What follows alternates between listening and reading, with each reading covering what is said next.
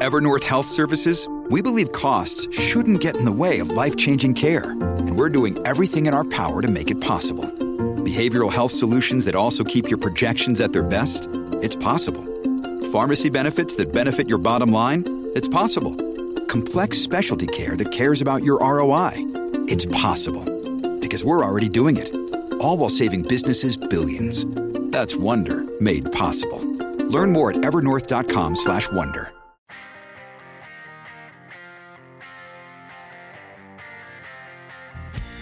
Welcome to Off the Record with Matt Robison and Paul Hodes, produced by WKXL AM and FM in Concord, New Hampshire. Podcast on Google, Stitcher, and iTunes. This is Paul Hodes, and we are very pleased to welcome as our special guest to today's show the New Hampshire Democratic candidate for governor of the state, Dan Feltes. Dan, welcome to Off the Record. Thank you very much, Paul and Matt, for having me. It's great to be here. Well, here we go. And I enjoy your island view. Yeah, well, uh, you know, this is radio, so we're we're doing this by Zoom these days for for social distance. And as Robison says, he's always happy to keep his social distance from me. But we're recording, uh, we're doing this by audio, so what people can't see that Dan was just talking about is my background for our Zoom is, I don't know, Aruba or Virgin Gorda or somewhere beautiful, but I'm not there. I'm right here with you. So let's, we'll jump right in. You're running for governor. There are, I don't know, just a few, I think we're in the teens now, winding down to a uh, contentious and wild election. Um, it's been a long slog for you, long campaign. But I'd like to make sure that folks know something about you, where you come from, what you're about. So tell us about your family and, and your upbringing and and we'll we'll sort of I, I, do this with with a lot of guests by the way because people are interested in people and yeah. and people elect people uh, and you know I, I like we like to get behind the the veil the political veil to to really know know who you are and what makes you tick. Yep. Well, well thanks, Paul. I you know I uh, live in the south end of Concord. Uh, on Hope Avenue with wonderful wife Erin, our two amazing daughters Iris and Josie, and our two dogs Franklin and Roosevelt. Um, and I have a bit of a different perspective and background than the current governor who's seeking a rare third term as governor. You see, my dad wasn't governor. My brother wasn't a U.S. senator, and unlike Chris Sununu, I was never gifted a ski resort. My dad worked in a furniture factory for 45 years, the same one, on air-conditioned, doing roughly the same job day in and day out for 45 years. My mom, she did part time work, including the night shift, while raising four kids. And the gifts that they gave to me were the values of hard work honesty and integrity and looking out for everybody, especially those left out and left behind. Those are the values I've tried to live my entire life, Paul.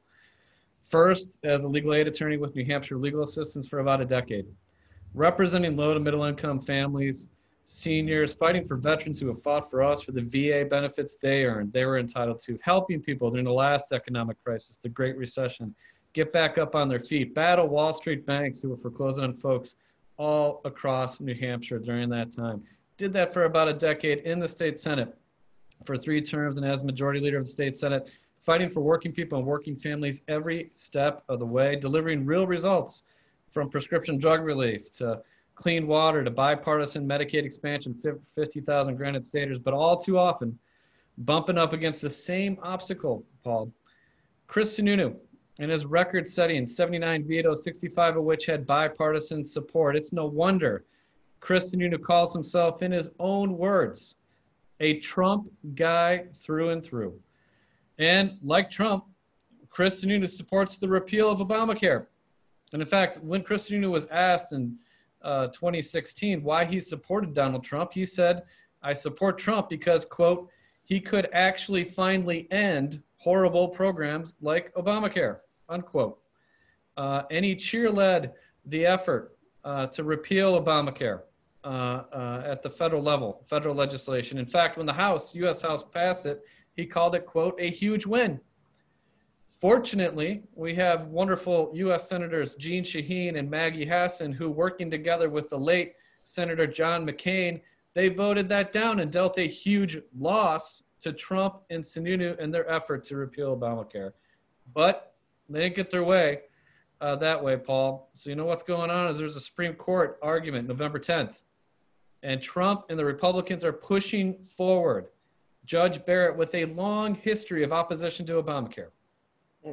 And Chris Sununu says, you know what? Let's move forward with that. You know what? Healthcare is on the ballot. And how we get out of this mess in a way that looks out for people like the people I fought for in legal aid, like my family, workers and families who are working hard, playing by the rules, never ask for a damn thing. Their health care, their jobs, their livelihood, their, the frontline workers need to be protected and lifted up. Their voices need to be heard. They ought to have someone in their corner in the corner office, and they don't right now. But when we win this in 19 days, they will, Paul. Okay, so I'm going to follow up, Matt. Just hold on. I know, I know, I know. Matt is just itching to go, but now I'm going to ask you I got a couple of really hardball questions for you. First, hardball or, fa- or fastball? Hardball, but my fastball is a hardball. I use hardballs to throw fastballs. So, when you were in high school, did you play sports? Yes, I played football, football, and baseball. Okay, so I want to hear a little bit about your football career in high school. I want to know what position you played, whether you started as a freshman. What, what, what? Tell me about your football experience in high school, and I want to know what you learned from it. Well, um, I played uh, uh, split end and outside linebacker, um, and I believe I'd, I'd have to go back and check that I even uh, um, set a record for most assisted tackles in a game, one single game. That was the only the only record I set. But um, and I was also the long snapper. Um, and here's a funny story about how that came to be. Um, is uh, after practice, uh, the coaches made the split ends, the wide receivers, and running backs uh, catch punts and then run them another 30 yards over and over and over again. And uh, that seemed a little tiring for me. Um, so I offered to snap for the punts. and um, uh, the response by one of the football coaches was, uh, you know, Jesus Christ, you can you can long snap, Feltes. Um, and so that's how I ended up inadvertently becoming the long snapper now, so for for for folks for folks uh, out there, the long snapper is the guy who bends over the ball and basically has to throw a pass underhanded between his legs, looking backwards at the punter, and get it to the punter in a perfect spiral so the punter can punt it. Am I am I right? You're right. Although they were never perfect spirals, but that that's the goal. yeah, that's very. That, that's very, I, I do have it on good authority that Dan struggles a bit with perfect spirals, but actually, I want to I want to jump off from the from the long snapper thing. Actually, Paul, I think I think you've led us into a really really good segue here. It seems to me, Dan, that you have sort of lived your whole life and conducted your career as sort of taking on a lot of unheralded and thankless jobs. Right? You're the long snapper for your football team, critical for the team's success but not what goes up on the marquee. You became a lawyer and you didn't go to a fancy firm and you didn't go try and make a lot of money in a big city. You became a legal aid lawyer to try and help people get their veterans benefits and their social security benefits and and, and fix their rent problems and you know all of that kind of thing. And then when you decided to get into public service, you ran for the state senate. And for listeners who don't know, that's a job that pays a grand total of $100 a year plus transportation expenses, which, since you represented the Concord area, you had virtually none. So I, I want to ask sort of a two part question here. What keeps attracting you to these kinds of jobs where you can have a big impact, but you don't get a heck of a lot of glory? And does that connect at all to why you want to be governor of New Hampshire? Yeah, I uh, absolutely. I mean, man, I'm not I'm not running for governor to to to be governor. I'm running for governor to serve as governor to get things done for ordinary folks, especially right now who are being left out and left behind. That's what it's about. And you know, the the night that Erin and I decided to undertake this effort was uh, on a veto override day when we had already passed addiction treatment services. Addiction treatment services. We passed it out of the state senate, 24 to 0. All the Republicans, all the Democrats came together as majority leader, uh, 2019, and vetoed it and it needed to we need to stand up those services for folks on the ground who needed it. And by the way it's only getting worse right now the opioid epidemic in this pandemic. So we scheduled the veto override vote. And uh, our republican colleagues who voted with us on that 24-0 vote um, as, met, as much as i tried they didn't hang uh, uh, with their initial vote and instead, what happened was Chris Sununu went into their caucus, and this is public now, and said, Your vote on veto override, it's not about the issues or your constituents, it's about me and protecting my veto. That's the antithesis of public service. That's the exact opposite reason, in my view, why you get into this. And that night I went home, I talked with Erin about it, and I'm a pretty optimistic guy, but I was pretty demoralized. And she said, Well, you got to do something about it. Um, and I said, What's that? She's like, We're going to run that's the story. That's when we decided to do this. And that's what it's about. It's about serving everybody, especially those left out and left behind. We talked about earlier with Paul. Those folks who are working hard, playing by the rules, never ask for a damn thing. They ought to have someone in their corner in the corner office. That's what this is about. That's what it's always been about to me. So, you know, I, have run for office. I've won. I've won some. I've lost some. Uh, I don't have uh, uh, your background. I, I come. I came from a. I came from a different background, and um, I. What I've said to to people is, uh, well, I guess I have the help gene. I I, I, became a lawyer because I yep. wanted to represent people. I have the help gene, um, and I, you know there there is a distinguishing characteristic that you bring that, um, as you point out, uh, doesn't belong to the current occupant of that office. And whether it's called the help gene or the somehow the impulse to help people, the impulse to serve, uh, it, it's fascinating because, frankly, not everybody has it. Not everybody's willing to do it. Thankfully, you are willing to undertake it where do you think it comes from? Did it come from your parents? Did it come from some lesson you learned, some teacher, somebody? Where where does it come from? I think I mean without question, I think it came from my parents, um, and the lessons and values that they instilled in me. You know, honesty and integrity, hard work, um, and looking out for ordinary folks. I mean, the conversations around the dinner table was about uh, you know workers and and what families are facing literally and including our family. And i was pretty young when uh, my dad's furniture factory went on strike. Uh, fortunately steelworker organized for decent pay and benefits went on strike because i was four years old. I didn't know the full ramifications of it but i understood that something was going on and i understood that it was very distressing and it was several weeks. Um, and it was several weeks of um, you know tough situation and uh, including my mom uh, you know, stood in line at bread line and, and cheese lines. The union provided bread and cheese uh, for folks who were struggling. And, but, you know, what they talked about and what I sensed and what I fully learned even more about as time went on is that they hung together. They hung together for the broader good, uh, collectively, for one another and for one another's families. And that union didn't break, and they got a good contract and them and their families were taken care of.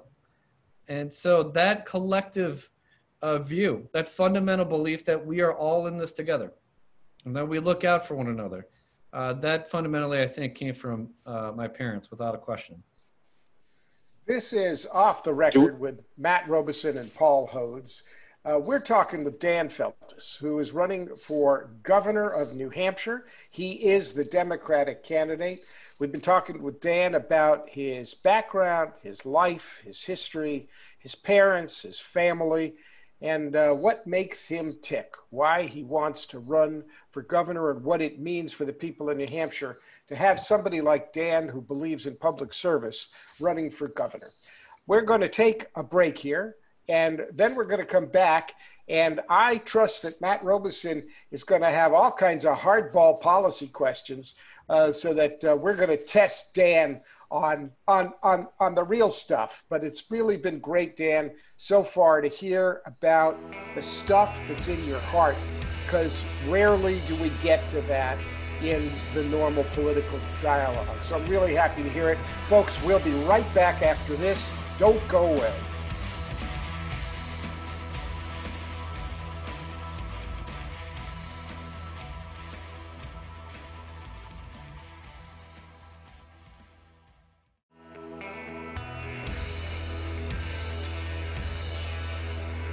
Back. It's Off the Record with Matt Robison and Paul Hodes, produced by WKXL, podcast on Google, Stitcher, and iTunes. My co-host, Matt Robison, writes for The Alternate and has a blog called amoreperfectunionforum.com for deep dives into politics. And we are speaking today with our Democratic candidate for governor, uh, the Honorable Dan Feltes.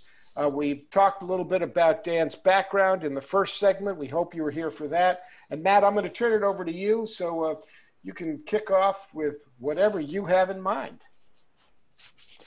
You know, when I used to work for members of Congress, uh, including Paul, I used to sometimes take them through an exercise at the beginning of a term where I would say, imagine you, you've just reached the end of your term and you're your hometown paper and you're you're you have to write the editorial that they're going to write endorsing you for reelection.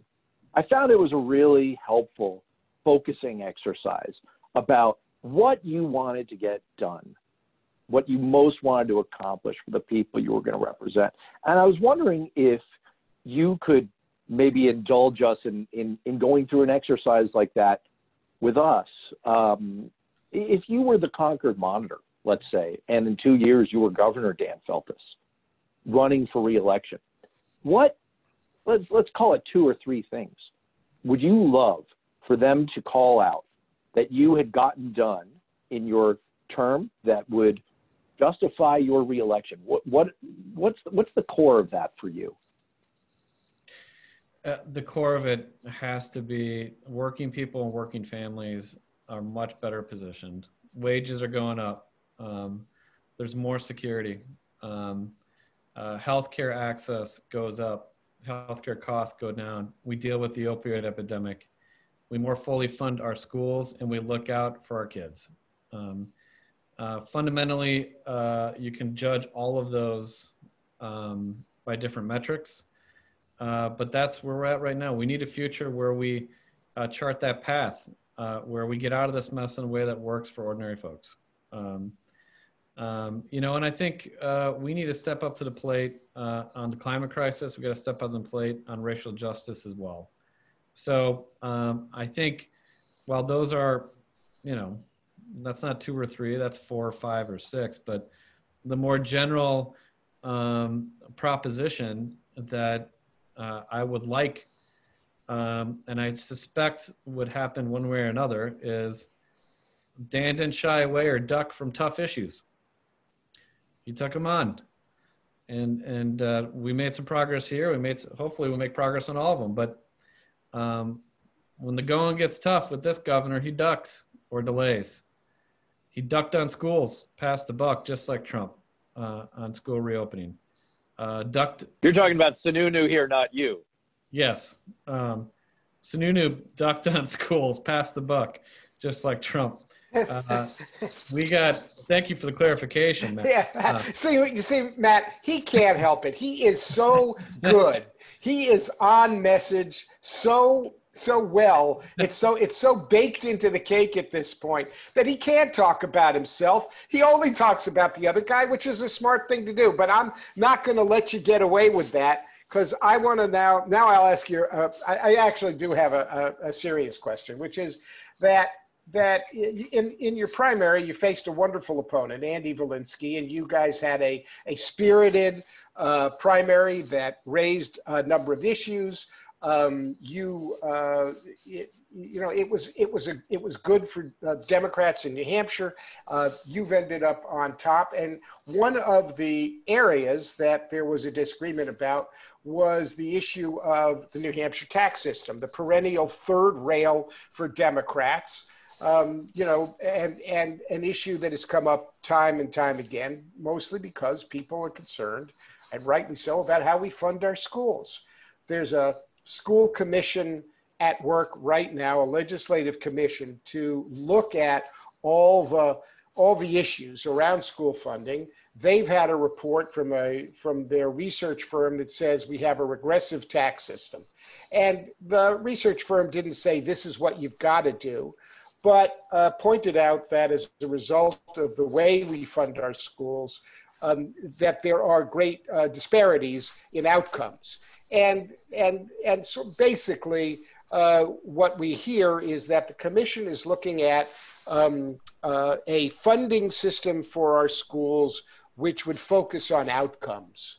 Um, how can we do that without more money in the system? Because you have you're you're not inclined to favor a a broad-based tax, and and frankly, Democrats running for governor uh, successfully have not favored uh, changing the tax system for a broad-based tax. So, what are your thoughts, and how do you reconcile what we need to pay for, how we can get better outcomes on a more fair basis, uh, and really do what we need to do to transform our schools for the 21st century? Well, we start, uh, Paul, with that fundamental principle, belief, and value that we are all in this together. That every child, regardless of where they live, where they grow up, what they look like, um, you know, ought to have the opportunity to live out their God-given potential. That's what education is all about. Uh, you know, for all of our kids, Iris and Josie are going to be going to public schools, but all of our kids, not just Iris and Josie, all of our kids uh, need a foundation for success and opportunity that's as strong as a granite under our soil. Got to build a bigger and better and brighter future for everybody. We started that path in the last budget, Paul. Uh, as you know, we secured the biggest public school education budget at the state level in state history. Uh, 140 million in new public school education funding. Finally, doing full day kindergarten, which, as Matt and, and you, Paul, know, uh, I've been fighting on that for a long time. Sununu tied kindergartners to Keno. We untied them from Keno. Finally, treat kindergartners like any other grade schooler.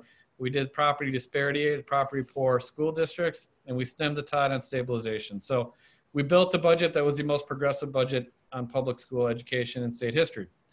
Uh, what we also did is we, uh, as you mentioned, Paul, form a school funding commission uh, to take a look at this and provide some recommendations. And there's also a case going up. Uh, there was Supreme Court arguments, New Hampshire Supreme Court arguments on school funding case um, uh, just a couple weeks ago. So we're going to have some inputs uh, in all likelihood, both from the school funding commission and from the New Hampshire Supreme Court.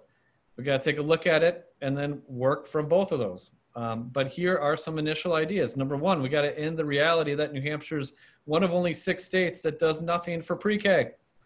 The best investments we make as a society and the best ones we make in our kids. Um, and you know, look, we're joining I think five states in the South uh, on that to have that uh, distinction. Um, and uh, we need to we need to do something on pre-K. Number one. Number two, uh, we need to protect this budget and build off of it. And the best way to protect the budget, by the way, is to win this election for governor. Because Chris Sununu has said he wants to go back to 2019 spending levels in the state budget. That's what he said. You know what that means? That 140 million is gone. He called it one time already. I already sent a letter to superintendent of school prior to the pandemic saying he considered it one time and don't bank on it moving forward. So you go backwards with Chris Sununu on education funding. We got to go forward.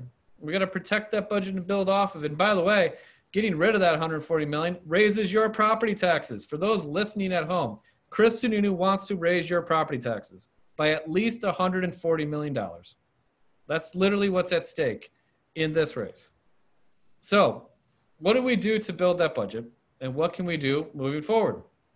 Well, one thing we did, and as chair of the Ways and Means Committee, vice chair of the Finance Committee, and majority leader of the state Senate, we put together a budget that actually dealt with some of the loopholes in our corporate tax code. The biggest chunk of revenue in the state budget is business and corporate taxes.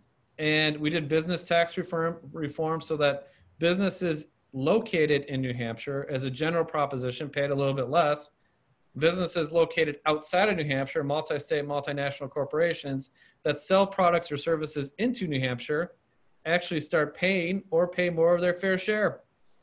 So companies like Netflix and Amazon, which obviously had a tangible business relationship with the state of New Hampshire, sell products and services into the state of New Hampshire, weren't paying a nickel in our corporate tax code when they're paying in every other corporate tax code. Roughly 50% of the corporations that do business in New Hampshire, sell products or services in New Hampshire, don't pay at all. That's not fair to businesses in New Hampshire. That's not fair to property taxpayers either. So, uh, what we got to do is continue to protect that budget and build off of it. And you're right, Paul. I don't support a broad based income or sales tax. I would veto an income or sales tax. What I favor is, in my view, progressive budgeting, where we close those loopholes for big multinational corporations and folks at the top. If your last name is Sununu, you should be paying a little bit more and property taxpayers should be paying a little bit less. Uh, that's my view. The folks at the top, big corporations, pay more of their fair share.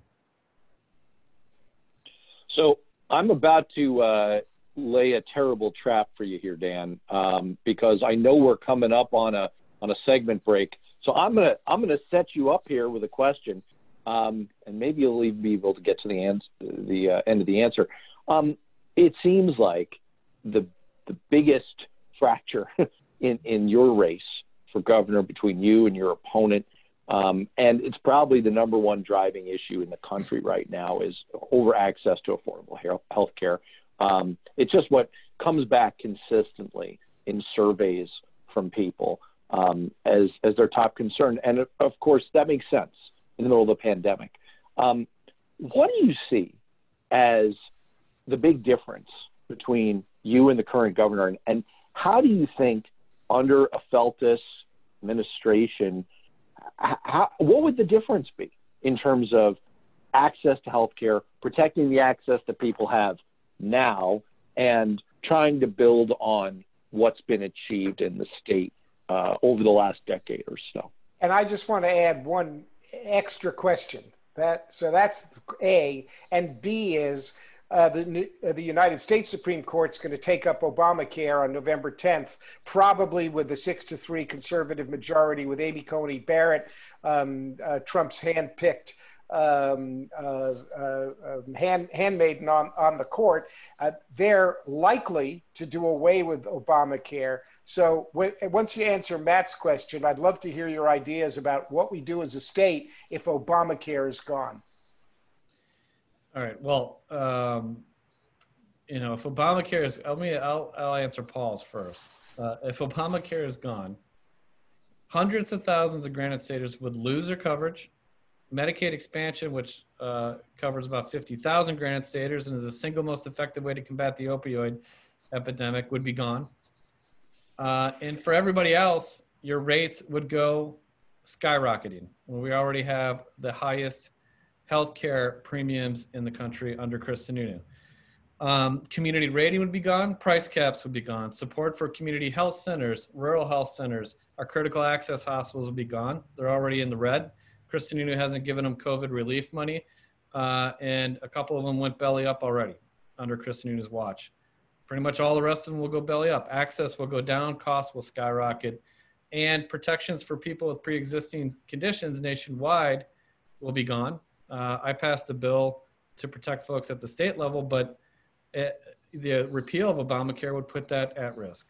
Um, and so, um, literally, everything that we've done and everything that Paul, when you were in Congress, you passed this, um, everything you fought for would be thrown out the window. Literally. So, when I say, say to folks, vote this year like your health care depends on it, like your health depends on it, it's true. Get out there and vote. If you're listening right now, go vote and vote vote against the Trump Sununu anti-healthcare agenda. You know, and vote for people like Joe Biden who wants to strengthen and enhance the Affordable Care Act. V- vote for me who wants to strengthen and enhance it on the ground here in New Hampshire. Expand access, reduce costs, and going to Matt's question, we put forward a health care plan to do just that. Um, and and we'll talk more about it after this break. Oh man, is he good? Hey folks, it's Paul Hodes interrupting Dan Feltes. Uh, Paul and Matt are the hosts of Off the Record. Dan Feltes just did one of the best segues we've ever had on our show. He, we're going to invite him uh, to be a perennial co-host with us. He's got, he's he's clearly a natural. Uh, we're going to take a short break. We're going to come back with more of our special guest, Dan Feltes, the New Hampshire Democratic candidate for governor of the state of New Hampshire. Don't go away. We're going to be talking some more about health care and other critical issues that affect your life. We'll be right back.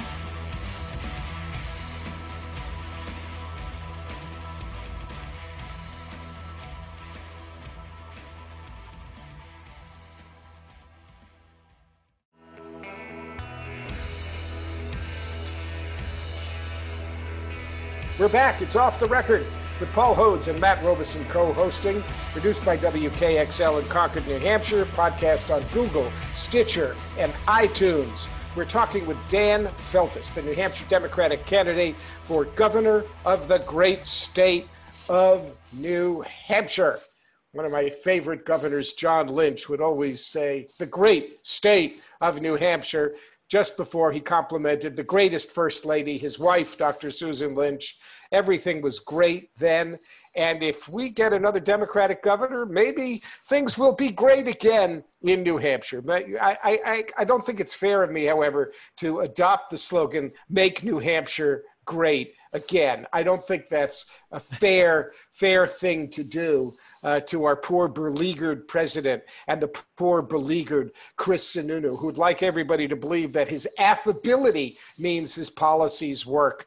But Dan Feltes is telling us why they don't. So, Dan, we were in the middle of talking about health care. We talked about the tragic consequences if Obamacare goes away.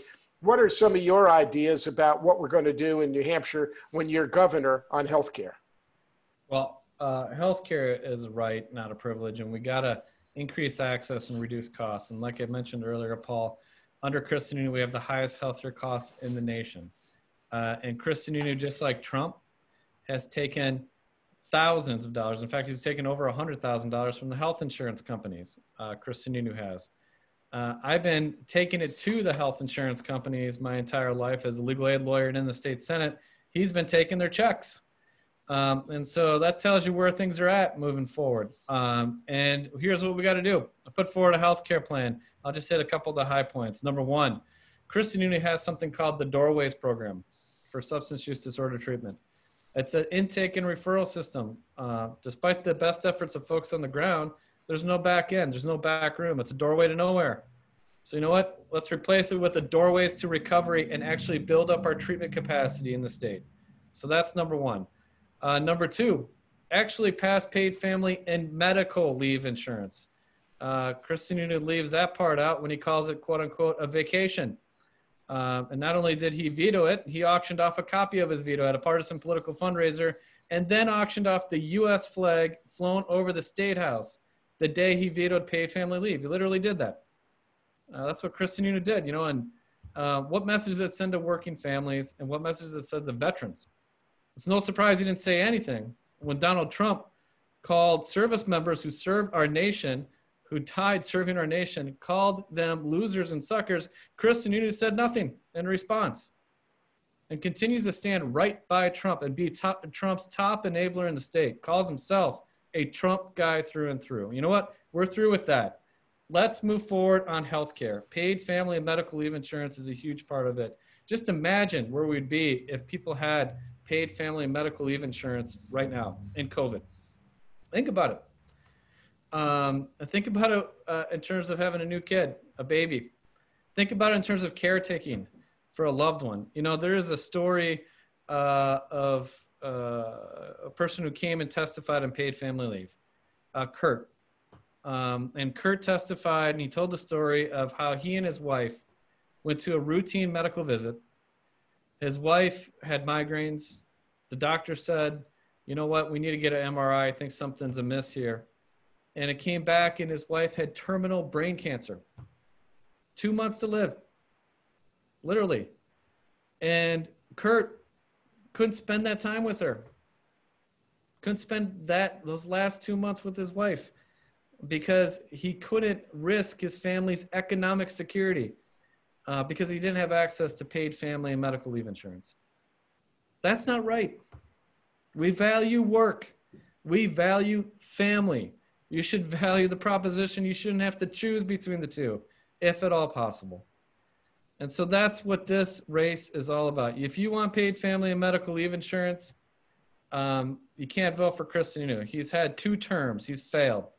Uh, blocking bipartisan bills. If you want to move forward on the opioid epidemic and addiction treatment, which we've talked about throughout the course of this uh, this conversation, Paul, you can't, you can't Chris Sununu can't get a third term.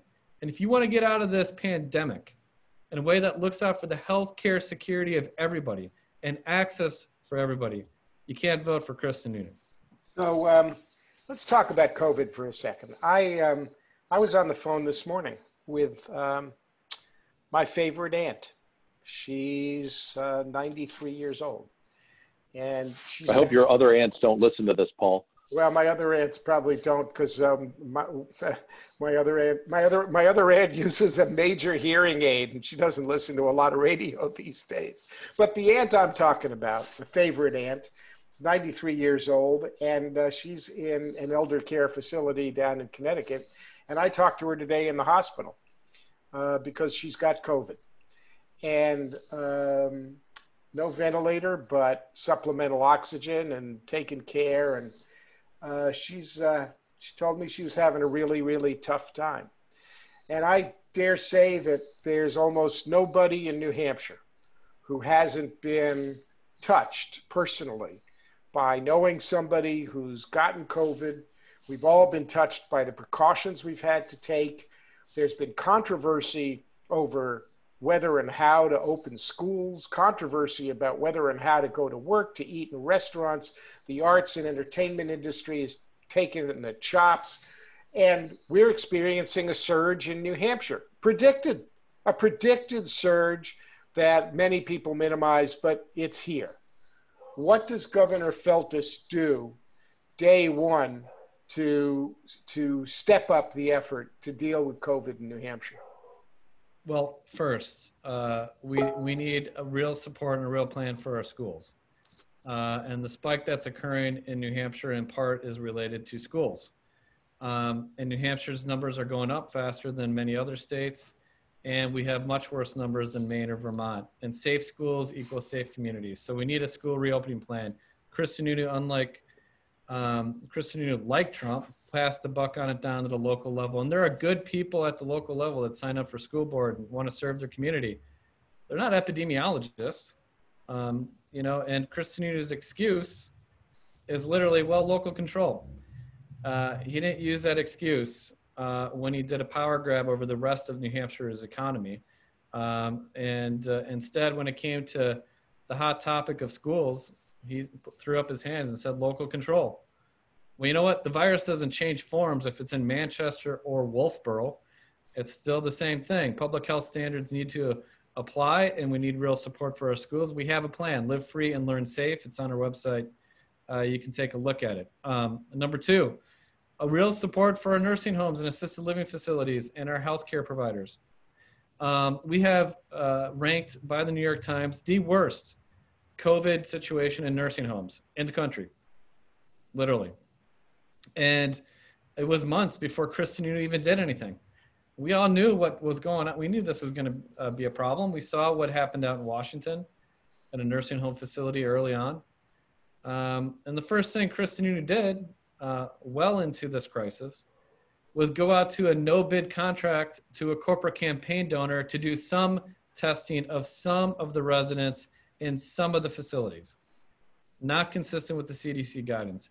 And then he turns around and vetoes our legislation to provide PPE testing and financial support to those facilities. Now we got more outbreaks in nursing home and assisted living facilities.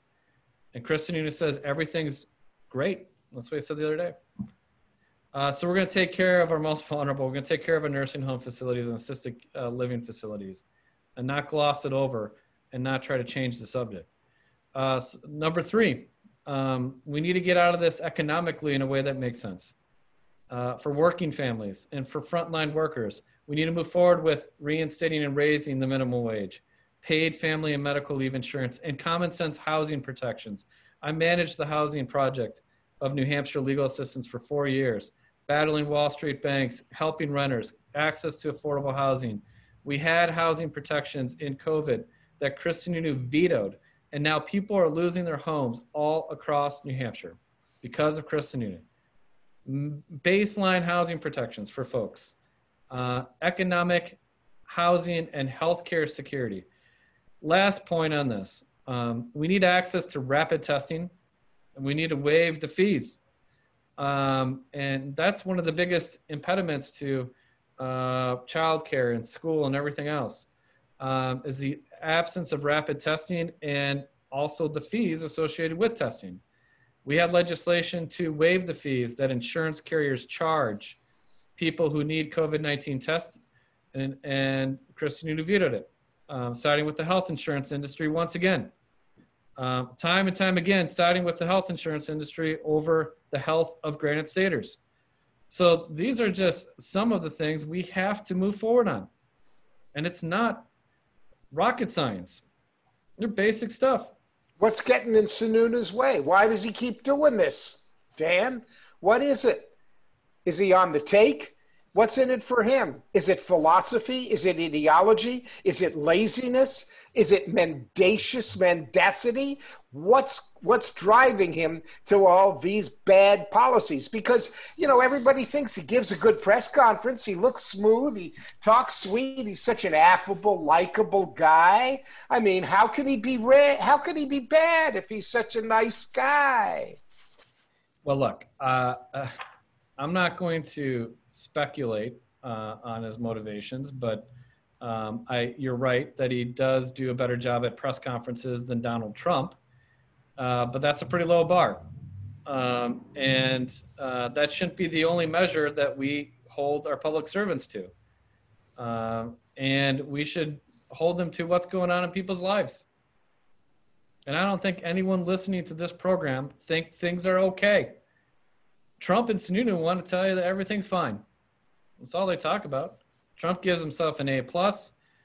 Chris Sununu pats himself on the back all the time. That's not okay. Does anybody feel okay right now? Come on now. Uh, most people don't know what's going on next week, not alone the next day, especially if you have kids and you're a working family. Um, Child care, school might get shut down, might get, kid might get pulled out, might lose your job. Working for sub minimum wages. I mean, come on now. This is not uh, half of the kids in New Hampshire, by the way, are living in working poor households. Half. At or below 300% of FPG. Um, uninsured rates have gone up. Overdoses have gone up. Overdose deaths have gone up. Uh, the emergency room boarding crisis has gotten worse. Um, you're going to stand up here and say everything's okay? Do your press conferences and say everything's fine. Come on. We're better than that. We're New Hampshire we're a lot better than this, and we're going to be a whole heck of a lot better than this when we win this race. So one of the ways that that uh, we can try and get ourselves out of this situation where so many children are living in poverty, um, and I mean this is about to go to kind of a classic campaign question, is uh, to try and boost the economy, recover, you know, in Joe Biden's phrase, build back better uh, from the job loss we've experienced.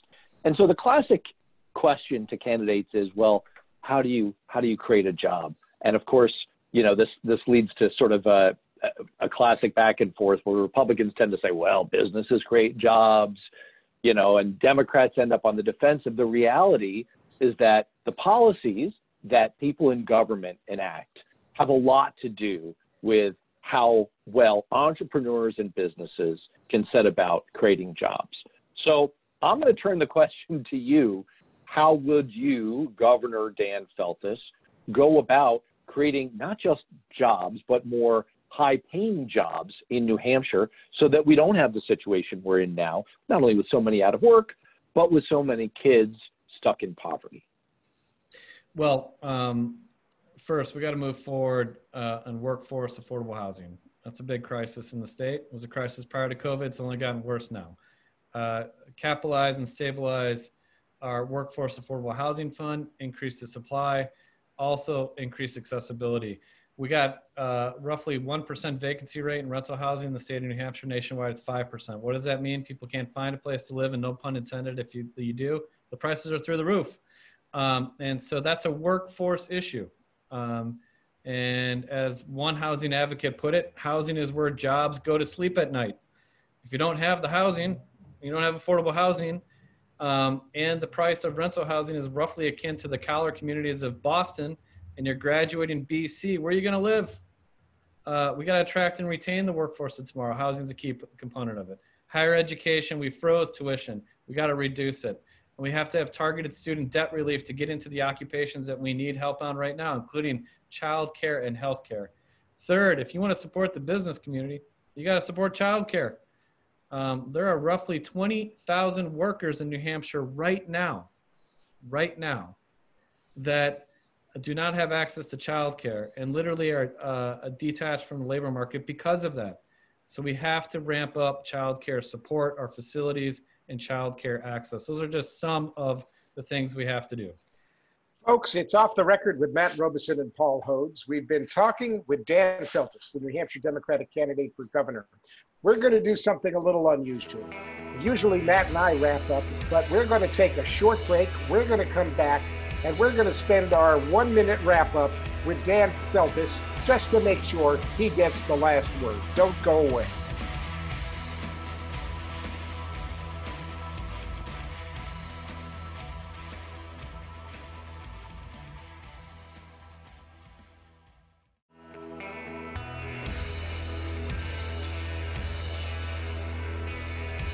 We're back. It's Paul Hodes and Matt Robison on Off the Record. WKXL, AM and FM in Concord produces the show with a podcast on Google, Stitcher, and iTunes. And we've been talking with Dan Feltes, the New Hampshire Democratic candidate for governor.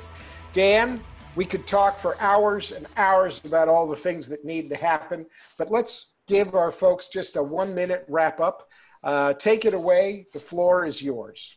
Well, thank you very much, uh, Paul and Matt. I really appreciate it. And for everyone who's listening at home, I respectfully ask for your vote in this race for governor. Uh, but more than that, I, I ask you to believe, to believe that we can build a future that works for everybody, an economy that works for everybody, that we can protect and strengthen our health care. Uh, right now, we got a governor who doesn't believe in any of that, literally. Uh, all his policies are anti-worker, anti-healthcare, and pro-Trump. In fact, he calls himself a Trump guy through and through. You know what? We got to move forward. We got to move forward together. I come from a working class household, served as a legal aid lawyer, served in the state senate, delivering real results for ordinary folks. And that's what this is all about that fundamental belief that we are all in this together. Let's move forward together.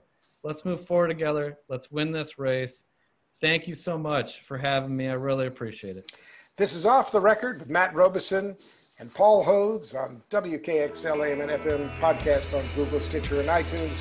We've just spent a terrific time with Dan Feltes, the New Hampshire Democratic candidate for governor. We'll be back next week with more Off the Record.